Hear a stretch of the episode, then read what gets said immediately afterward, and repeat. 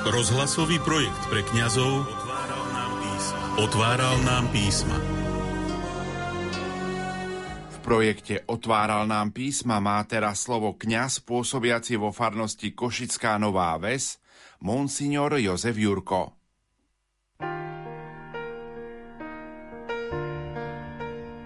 Milí spolubratia v kňazskej a diakonskej službe, sestri a bratia, ste narodená Rádia Lumen.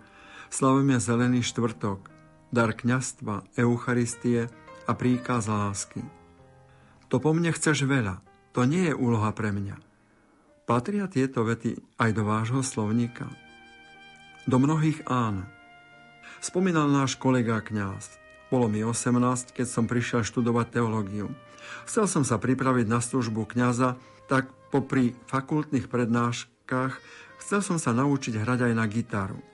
Tono bol veľmi šikovný hudobník a netuším, čo si len pomyslel, keď som za ním prišiel a povedal, chcel by som sa naučiť hrať na gitaru tak, aby som mohol doprevádzať spev pri stretnutí s mladými.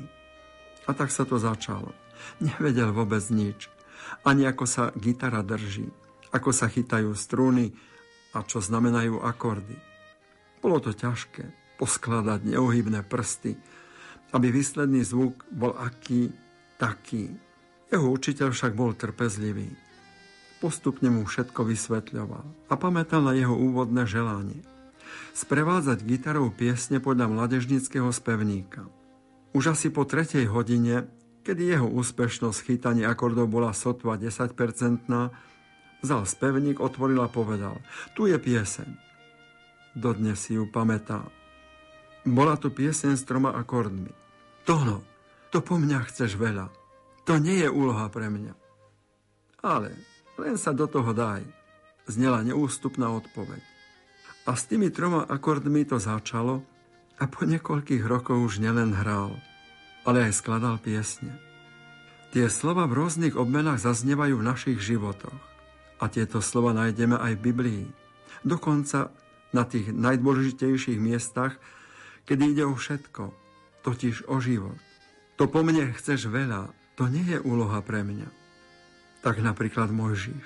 Musel z mesta utiec pred zákonom, pred z kráľovského dvora, kde ho vychovávali. Bol obvinený z vraždy. On, utečenec, štvánec, zašitý kde si v pohraničí pásol ovce a pri jednej zo svojich pastierských pochôdzok narazí na horiaci ker. Tam z ohňa. Mojžišovi prehovorí hlas. Zobuj si obu, pretože zem, na ktorej stojíš, je svetá. A Mojžiš tak urobí. A hlas veľkého som, ktorý som hovorí.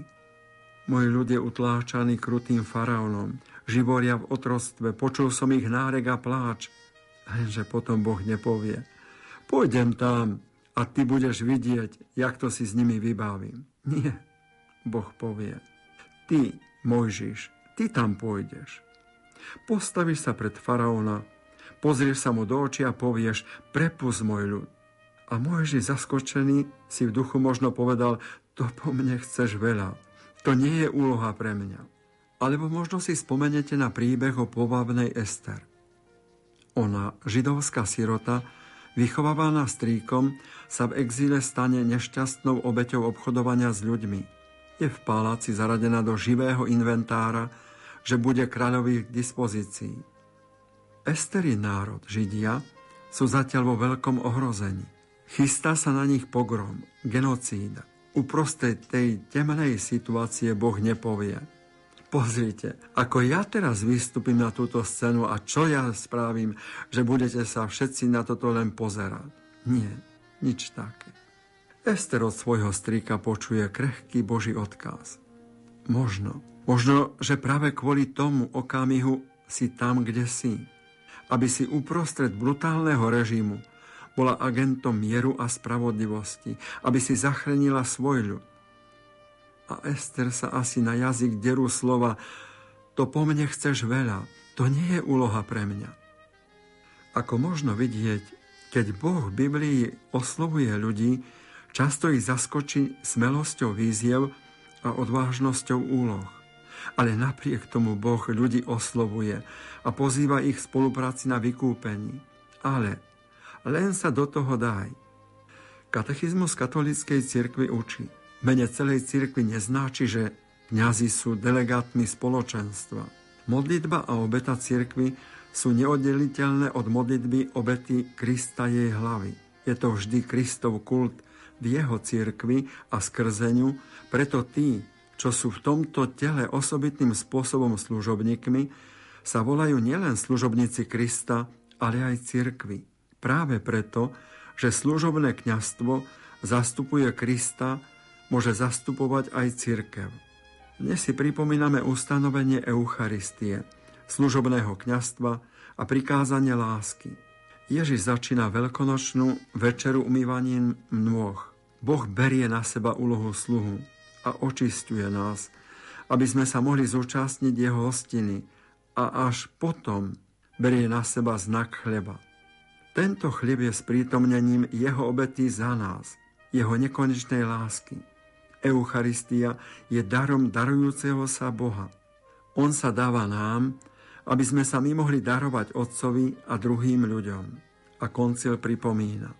Obetnou službou kňazov sa tak završuje duchovná obeta veriacich v jednote s obetou Krista, jediného prostredníka, ktorá sa ich rukami a v mene celej cirkvi nekrvavým a sviatostným spôsobom prináša v Eucharistii, dokiaľ sám pán nepríde.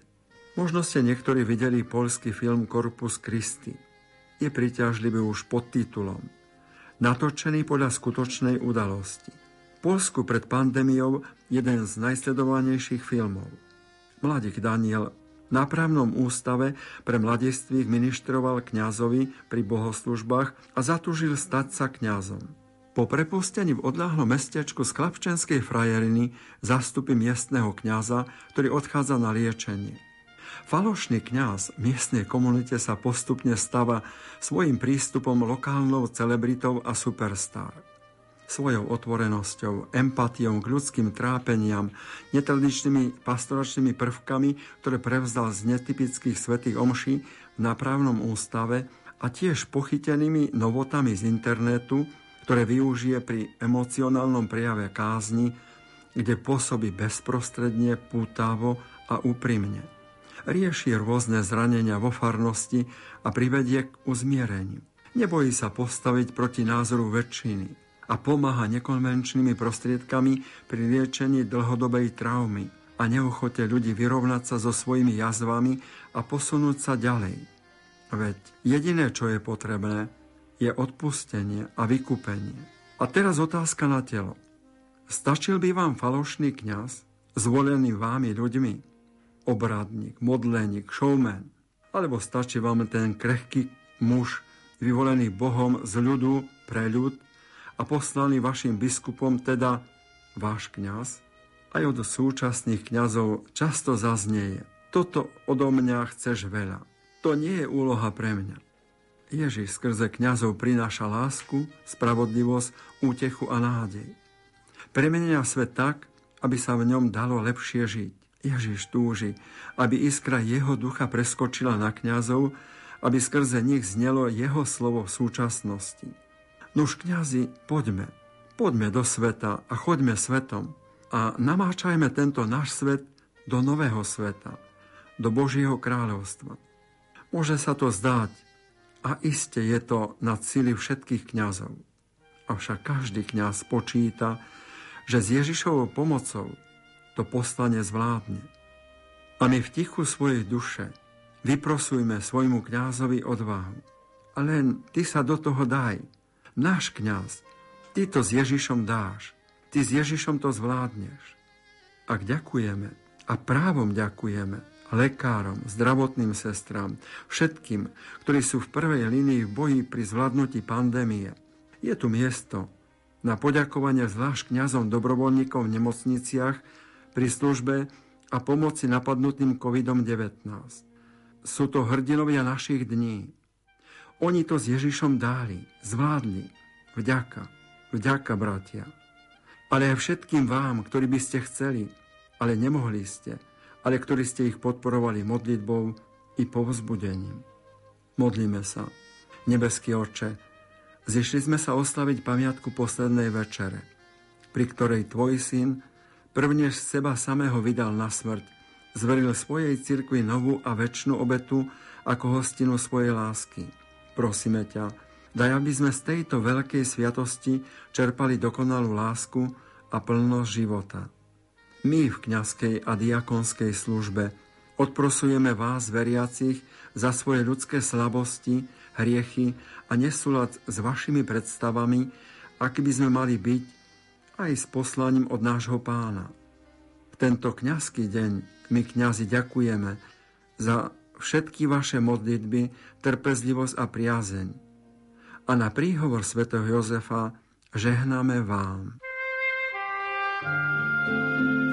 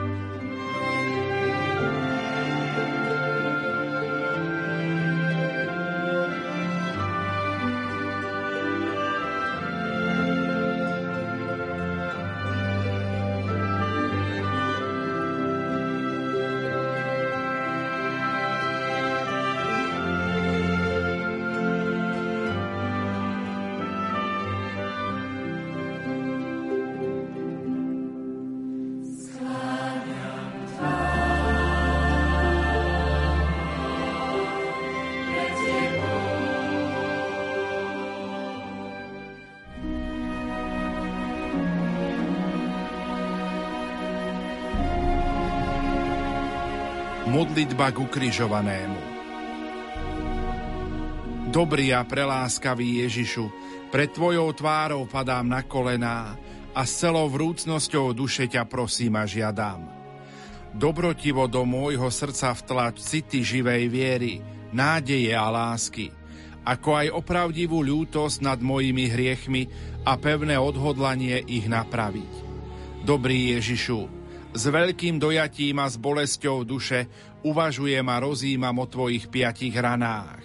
Mám pred očami, čo o tebe do tvojich úst vložil prorok Dávid.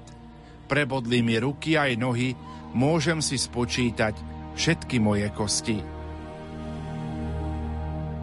Prežite pôstne obdobie s rádiom Lumen.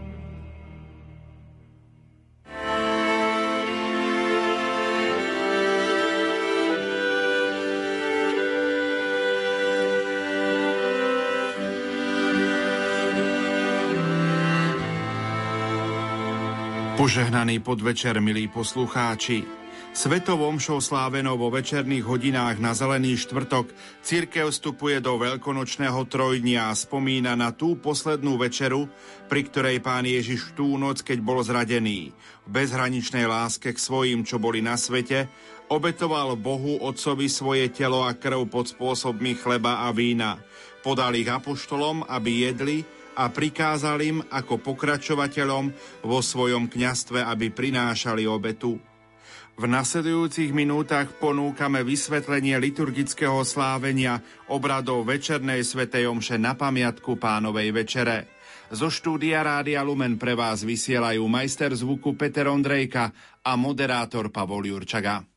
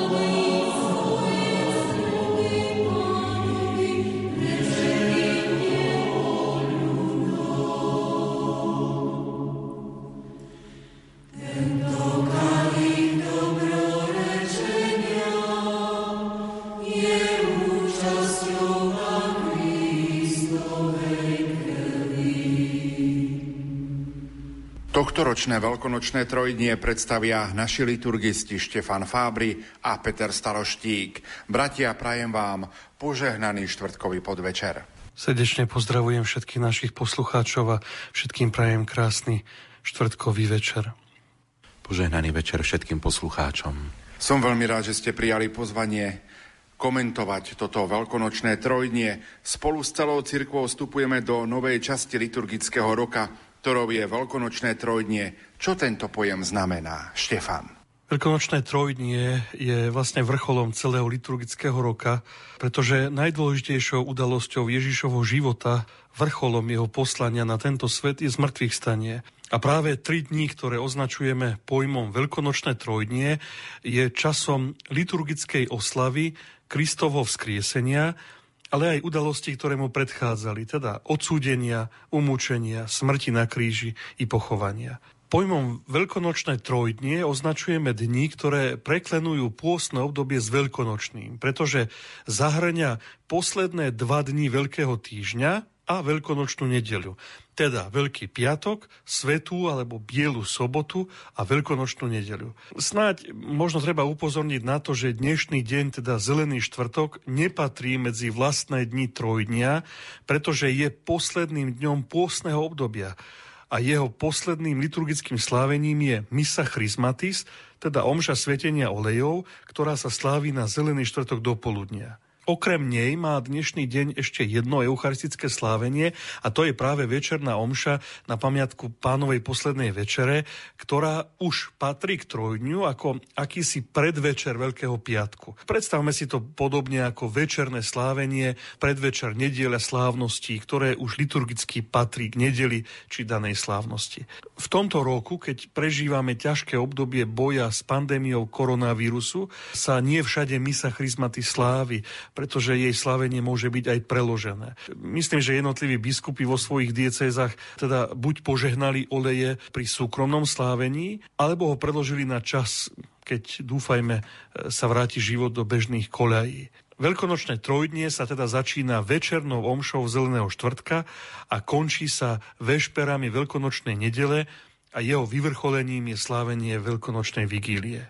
Peter, ako vzniklo veľkonočné trojdnie a čo stojí za jeho usporiadaním? Tak vieme z historických prameňov, že v najstarších časoch cirkvi bolo práve tak, že církev slávila Veľkú noc ako len jediný obrad, ktorému predchádzal jedno alebo dvojdňový pôsta. Bolo to vlastne slavenie jednej noci paschy. A treba tiež tam možno že povedať a pozrieť sa na ten názov, že nie je to z latinského pasio, čo znamená utrpenie, tak ako sme to napríklad vlastne prežívali pri nedelnej bohoslužbe na kvetnú nedelu, kde sa vlastne čítali tieto pasio, teda pašie, ale e, že to takisto nie je ani z greckého ekvivalentu paschein, ale z hebrejského fas, teda prechod. Je tu vlastne zrejmý naozaj ten židovský pôd Veľkej noci. Pri duchovnom posune môžeme hovoriť o prechode zo smrti do života, ktoré sa týka každého jedného z nás. Potom v neskorších časoch, vidíme to už zhruba od toho 4. storočia, vplyvom túžby liturgicky napredovať udalosti a napodobniť ich všetky, to, čo sa odohralo v období Ježišovej smrti, tak toto slávenie sa potom rozširuje naozaj na také trojdne, tri dni, aby tie jednotlivé slávenia časovo aj zodpovedali tým správam, ktoré máme z Evanielii. Spočiatku to bol Zelený štvrtok dňom, e, ktorý bol dňom zmierenia kajúcnikov a liturgia Veľkého piatku potom poznala zase len bohoslužbu slova a poklonu kríža. Neskôr sa k tomu pridalo dokonca aj sveté príjmanie, tak ako to máme dodnes. No a nakoniec Biela sobota, ktorá tiež bola takým aliturgickým dňom, teda bez nejakej extra liturgie, dňom kajúcnosti a pôstu a vlastne e, slávenie Veľkej noci bolo len jediné, teda nie aj vigília, aj omša v nedeľu počas dňa, ale bolo to vlastne to slávenie v noci zo soboty na nedeľu, tak, aby sa skončilo až na veľkonočnú nedeľu nad ránom. Prejdime teraz k sláveniu večernej svetej omše, na ktoré sa týmto rozprávaním pripravujeme, no najprv sa spýtam, z čoho vznikol názov dnešného dňa Zelený štvrtok? Názov tohto dňa, teda Zelený štvrtok, je v Slovenčine pravdepodobne odvodený z nemeckého názvu Gründonnerstag, ktorý je tradične spájaný so zelenou farbou. Existujú viaceré názory na to, že prečo je tento štvrtok zelený. Niektoré hovoria o spojitosti zelenej farby s veľkonočnou večerou vyvoleného národa, pri ktorej sa k pečenému baránkovi jedávali horké zeliny a byliny. Pravdepodobne je tu však aj náznak toho, že Zelený štvrtok ako posledný deň pôstu pred veľkonočným trojdním bol dňom zmierenia kajúcich verejných riešnikov, ktorí boli na Popolcovú stredu vylúčení zo spoločenstva cirkvy. Niektorí v ňom videli naplnenie Ježišovho obrazu o tom, že on je vínny kmeň, na ktorý boli suché ratolesti pokáním znovu naštepené a zazelenali sa. No najpravdepodobnejšie ide o slovnú prešmičku zo stredno-horno-nemeckého slovesa greinen či greenen, obe s významom plakať čo je spojené práve s pokáním, na slovo grünen, od slova grün, čo znamená zelený. Ako by sme najprv charakterizovali túto svetú omšu ako celok, kým prejdeme k jednotlivostiam či osobitostiam tohto slávenia? Tak najprv snáď, Pavol, treba nám povedať, že touto svetovom show, ktorá sa slávi na pamiatku udalostí, ktoré sa v Ježišovom živote odohrali práve pred e, tým jeho zatknutím a umúčením, teda predovšetkým sú to tie udalosti poslednej večere, týmto slavením sa začína trojdnie ako vyvrcholenie celého liturgického roka trojdnie, ktorým vlastne je ten hlavný bod celého liturgického a kresťanského slávenia. No a uplatňuje sa tu stará židovská predstava o počítaní času a síce že nový čas sa začína v predvečer, teda ten nový deň po západe slnka. Jednoducho povedané, západom slnka sa deň skončil a začala sa noc, ktorá už patrí do ďalšieho dňa. A to vnieslo sa potom aj do eh, liturgie, do jej počítania, s tým, že vlastne slavenie nediel a veľkých slávností sa začína vždy večer pred samotným dňom a teda nazývame toto slávenie vigília. Teologicky to vidieť aj pri tomto slávení, pretože si ním pripomíname Ježišovu poslednú večeru, ale v nej sa už naznačuje, alebo môžeme povedať, že predchádza sa v nej to, čo bude nasledovať vo Veľký piatok. Obrazne povedané, že toto slávenie ako by bolo vigíliou Veľkého piatku. Eucharistia, ktorá je znakom úplného vydania sa do rúk ľudí. Potom tu máme umývanie nôh, ktoré je znakom slúžiacej a oddanej lásky. Na toto slávenie na Zelený štvrtok večer môžeme nazvať naozaj takouto slávnosťou lásky nášho pána Ježiša Krista. Lásky, ktorá sa ukazuje práve v tej službe, službe umývania nôh a potom lásky, ktorá sa e, ukazuje v Eucharistii, v sviatosti lásky, v sviatosti seba darovania Boha. A centrom tohto slávenia je pripomienka ustanovenia sviatosti oltárnej, teda sviatosti Eucharistie. A v nej sa uskutočňuje a naznačuje to, že Ježiš sa vkladá v eucharistickom chlebe do našich rúk a dáva sa nám ako pokrm, ako ten, ktorý nás živí, ako ten, ktorý nás posilňuje. Pokrm, ktorý je pre nás zdrojom života a posily. A samozrejme, že Eucharistia sa tak spolu s Ježišovou smrťou a vzkriesením stáva pre nás. Eucharistia, alebo teda táto liturgia, používa aj zaujímavé slovo, kde sa používa, že je závdavkom väčšného teda pravého života. Všetky veľkonočné slávenia sú plné symbolov, znakov, ktoré cirkev v nich používa. Čím sa táto svetá omša odlišuje od ostatných? Aké sú jej osobitnosti a zvláštnosti? Prvým výrazným znakom tohto slávenia je jednoduché zariadenie a výzdoba kostola, ktorý má pripomínať hornú sieň, ktorej Ježiš slavil poslednú večeru.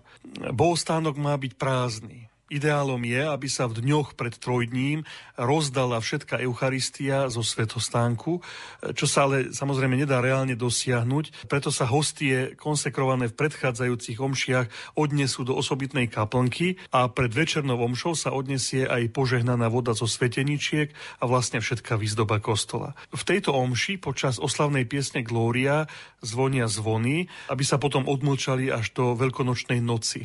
Je to zvyk pomerne starobilý, siaha najmenej do karolínskej doby. Už Amalár Zmed, ktorý zomrel okolo roku 850, v ňom vidí výraz pokory a napodobnenie Kristovho poníženia. Podobne dochádza aj k zmlknutiu orgánu, pričom motívy jeho nepoužívania sú podstate rovnaké ako u zvonov. Niekde sa namiesto zvonov, zvončekov používajú počas trojdnia drevené zvukové nástroje, predovšetkým klepáče, rapkáče, ktoré tiež naznačujú pokorné poníženie pána. Niekedy sa hovorilo aj o tzv.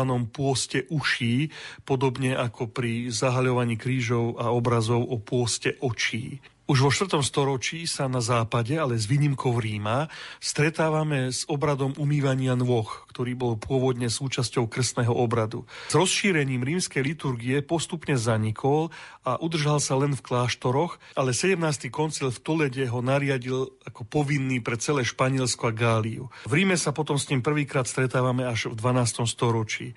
Význam tohto symbolického obradu je v podstate jednoduchý. Kňaz napodobňuje Krista, ktorý svojim mučeníkom na znak pokory a lásky e, umil pred poslednou večerou nohy. Zaujímavosťou je to, že toto gesto Kristovho poníženia a služby nedávno, v roku 2016, mierne reformoval pápež František. Spočiatku bolo vyhradené len 12 dospelým mužom či chlapcom, ponovom môžu byť do tohto obradu zapojení všetci, aj ženy.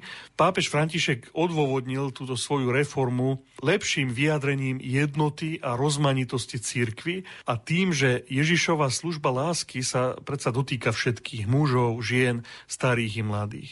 Pri tejto svetej omši si pripomíname ustanovenie Eucharistie. Peter, týkajú sa nejaké zvláštnosti aj jej?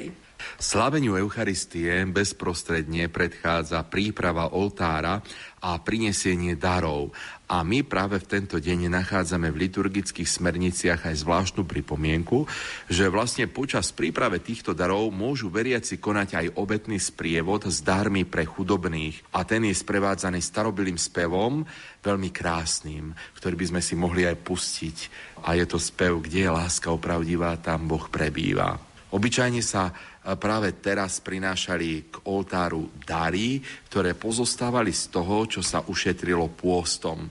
A takto vlastne pôstne úsilie kresťanov nadobudlo aj konkrétny ráz. Tá Kristova láska nás ako najjasnejší príklad povzbudzuje k tomu, aby sme aj my konali konkrétne E, tie skutky lásky, aby, aby sa tá naša láska preniesla do konkrétnosti, do konkrétnosti služby a možno aj nejakých tých darov, v ktorých pamätáme na tých, e, ktorí čo si nemajú, čo, kde, čo si strádajú. A tak vlastne sa prepája toto gesto umývania nôh s prinesením darov pre chudobných. Týchto dvoch skutočnostiach, ktoré predchádzajú samotné slavenie Eucharistie v tento večer, môžeme aj vidieť také veľmi dôležité upozornenie že kto chce byť pri Ježišovej večeri spojený s jeho telom a krvou, tak ten musí mať aj život naplnený službou lásky k druhým. A tým sa vlastne vyjadruje aj nerozlučnosť štyroch znakov cirkvy a nás kresťanov. Je to martíria, teda svedectvo viery, potom liturgia, ktoré je vlastne to slávenie viery, diakonia, ktorá je službou viery a koinónia, v ktorej vlastne sa uskutočňuje spoločenstvo viery. A toto myslím si, že je veľmi krásnym spôsobom môžeme prežívať aj, aj v týchto dňoch, keď sme možno sami doma v našej domácnosti, e, kde prežívame možno to malé spoločenstvo, nie sme zjednotení s celou cirkvou e, v našich chrámoch, ale predsa tu možno dnes priniesť na ten svoj pomyselný oltár, pri ktorom prežívame túto liturgiu Zeleného štvrtka dnes tam položiť nejaký obetný dar. Položiť ho tam ako prejav mojej lásky. Mojej lásky ku Kristovi a lásky, ktorá sa vlastne stelesňuje a konkretizuje nielen tým, že príjmam Eucharistiu alebo že vyjadrím nejakú túžbu po Eucharistii, ale že tá láska je konkrétna aj v mojej službe blížnym, teda v mojej rodine, napríklad v domácnosti, ale takisto možno aj, aj v tom malom obetnom dare, ktorý si odložím na nejakú príležitosť, pretože dnes nemáme nejakú túto možnosť, ale položiť možnosť, že dnes na ten svoj domáci oltár, kde je sväté písmo, kde je kríž, kde je svieca, si žiť tam dnes ten obetný dar, ktorý bude vyjadrením mojej služby lásky voči mojim blížnym, ktorí niečo strádajú, No a potom po záverečnej modlitbe omše sa podľa starobilého zvyku, kedy sa po každej omši, keď ešte nebolo svetostánkov, odnášala sviatosť do sakristie, tak tam sa prednášajú v slavnostnom sprievode do niektorých zo svetostánkov v bočných oltároch alebo do bočnej kaplnky. Vopred konsekrované, teda tie premenené dary chleba a teda Eucharistia sa prenáša tam pre liturgiu Veľkého piatku, aby sa z nej potom mohlo zase príjmať počas tých obradov Veľkého piatku. No a následne sa potom obnažuje oltár. Zároveň sa veľmi odporúča zotrvať po Svetej Omši aj na takom stíšení sa, na adorácii. Vojsť teda akoby s Kristom do ticha v modlitbe v Gecemani. Tento zvyk má veľmi hlbokú historickú tradíciu a siaha až do druhého storočia, a tento zvyk bol naozaj aj spojený s pôstom. Už svätý Irenej z Lyonu hovorí o tom, že niektorí kresťania sa 40 hodín pred Veľkonocou postili, teda približne taký počet hodín, koľko bol Kristus v hrobe. A potvrdzuje to aj svätý Augustín. No a vlastne môžeme tu vidieť takú spojitosť s Ježišovými slovami, keď hovorí, vari sa môžu svadobní hostia postiť, kým je ženich s nimi, potom, keď im ženicha vezmu, potom sa budú postiť. Takže pre nás je to možno dnes aj taká výzva, že aj následne po týchto obradoch, ešte aj keď doznejú, aj v našich domácnostiach prostredníctvom Rádia Lumen alebo prostredníctvom aj nejakých iných médií, aby sme ešte zostali možno v takom tichu, možno vypli potom aj kus e, e televízor, rádio, aby sme zostali v takom, takom tichom mlčaní a v modlitbe spolu s Ježišom v Getsemanskej záhrade. Skúste si možno zobrať sväté písmo a prečítať 17. kapitolu Jánovho Evanielia. Prvou časťou každého eucharistického slávenia je bohoslužba slova.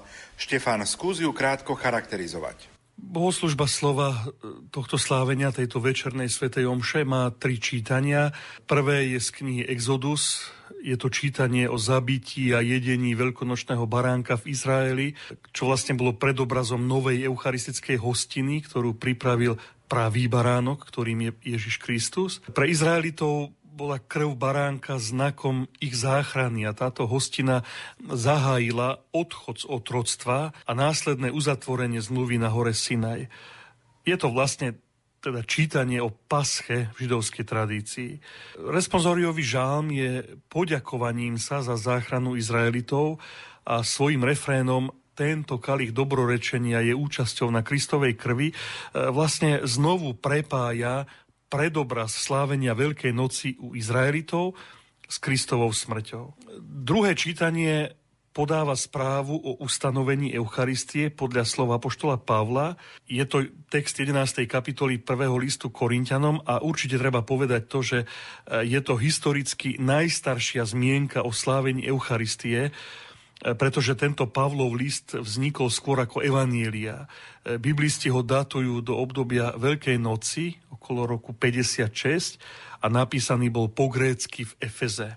Bohoslužba slova e, potom vrcholí perikopov z 13. kapitoly Jánovo Evanília a vykresľuje Ježiša ako služobníka lásky, ktorý dáva učeníkom vzor služby, ale aj nové prikázanie lásky.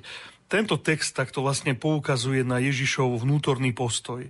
Na Ježiša, ktorý nechce vládnuť, ale slúžiť. Evangelium zároveň pripravuje cestu následnému obradu umývania nôh. Pôvodne to vlastne bola úloha otrokov voči hosťom, ktorí prichádzali do domu. U Ježiša je vlastným znamením toho, že jeho láska k ľuďom nemá hraníc, teda že ide až po smrť na kríži. A preto aj toto slávenie vnímame ako predvečer Veľkého piatku, kde vnútorne veľmi hlboko s ním súvisí.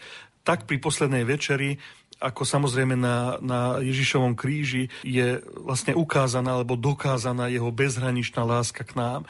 To, čo sa začalo ustanovením Eucharistie, Ježišovým sklonením sa k nohám učeníkov bolo dovršené e, na jeho kríži smrťou, e, ktorou nás vykúpil. A bohoslužba Eucharistie? Peter, povedz nám viac. Tak ešte keď sa k tomu teda vrátime, k tej Svetej Omši, tak modlitba nad obetnými darmi nám naozaj pripomína, že každé slávenie Eucharistie je pamiatkou Kristovej obety, ktoré nás disponuje pri prijatie diela vykúpenia. No a potom to celé prechádza do prefácie, teda tej piesne vďaky, kde sa oslavuje Eucharistia, ktorú ustanovil Kristus. Zajímavosťou sú osobitné súky v rímskom kánone, ktoré doplňajú, či tam je tam vlastne na, na tento konkrétny deň, že on večer pred svojim umúčením za spasenie nás i všetkých ľudí, čiže dnes vzal chlieb tak ďalej. Takže všimníme si dnes, o chvíľočku, keď budeme počúvať bohoslužbu, že práve dnes tam sa to zaznie takto, že dnes sa to stalo, sa to sprítomňuje. Takže tým sa naznačuje, že slávením eucharistickej liturgie máme účasť na sláve nebeskej oslavy Boha, v ktorej nie je čas, ale všetko je vlastne teraz, to sprítomnenie. Preto liturgia právom sprítomňuje aj túto poslednú večeru týmto slovom, na ktoré vás znovu upozorňujem, všimnete si ho počas liturgie, že to slovo dnes, že dnes sa to stalo.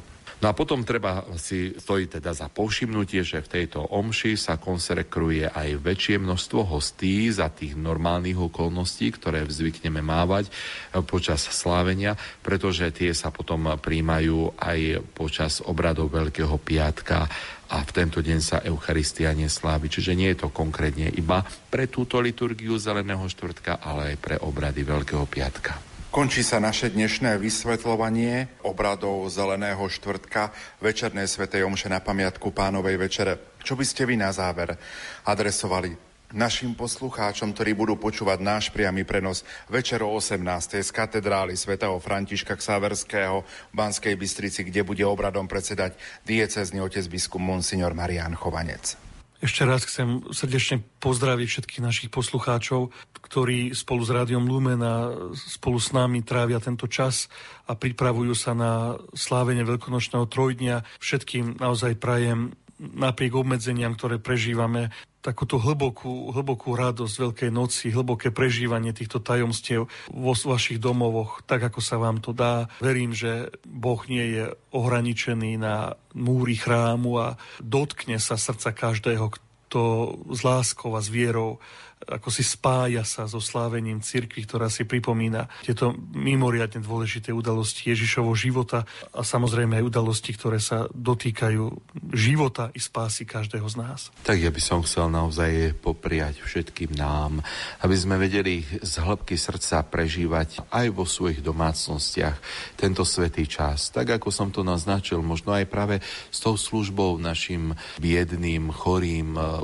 na ktorých myslíme vo svojej modlitbe a zároveň aj tým, ktorí strádajú, aby sme z tejto liturgie vyšli možno aj práve nejakým tým obetným darom, aj keď sme v domácnosti dnes, ale aby to bol ten dar, ktorý je pre tých najbližších v domácnosti, je to nejaká tá služba lásky, ktorú si preukazujeme v tej trpezlivosti, láskavosti, dobrote a zároveň aj služba lásky, ktorá je konkretizovaná nejakom možno tom obetnom dare pre chudobných. A zároveň, aby naozaj toto bol svetý čas, v ktorom myslíme na tie veľké veci, ktoré pre nás urobil Pán vo sviatosti lásky v Eucharistie, kde nás učí takému totálnemu sebadarovaniu, ktorým je samotná Eucharistia, a my keď sa ňou vživíme, aby sme aj my vedeli takýmto spôsobom prežívať svoj kresťanský život. Peter, možno na záver ešte taká jedna prozba aj na našich poslucháčov. Zelený štvrtok je aj dňom ustanovenia Sviatosti kňastva. Bolo by možno dobré, keby naši poslucháči pamätali na svojich kňazov, ktorí pôsobia v ich farnostiach, aby sme sa za kňazov aj takto modlili. A to je ten druhý moment, ktorý možno som chcel Pavol naozaj spomenúť, že je to naozaj čas myslieť na tých kňazov, ktorí sú pastiermi bez uh, ovečiek a slávia v túto chvíľu bez vás, bratia a sestry, túto bohoslužbu Eucharistie a určite ju slávia s veľkou takou bolesťou a smútkom, ale možno aj s takou veľkou radosťou a nádejou, že všetci máte tú duchovnú účasť na tomto eucharistickom slávení aj vo vašich farnostiach. Zároveň je to pre nás pozvanie myslieť aj na nové kňazské povolania, pretože dnešný čas nám práve ukazuje, ako sú veľmi prepotrebné tieto kňazské povolania a ako sú veľmi dôležití kňazi aj v takýchto zložitých konkrétnych situáciách, v ktorých svet sa doslova kymáca a zápasy o prežitie.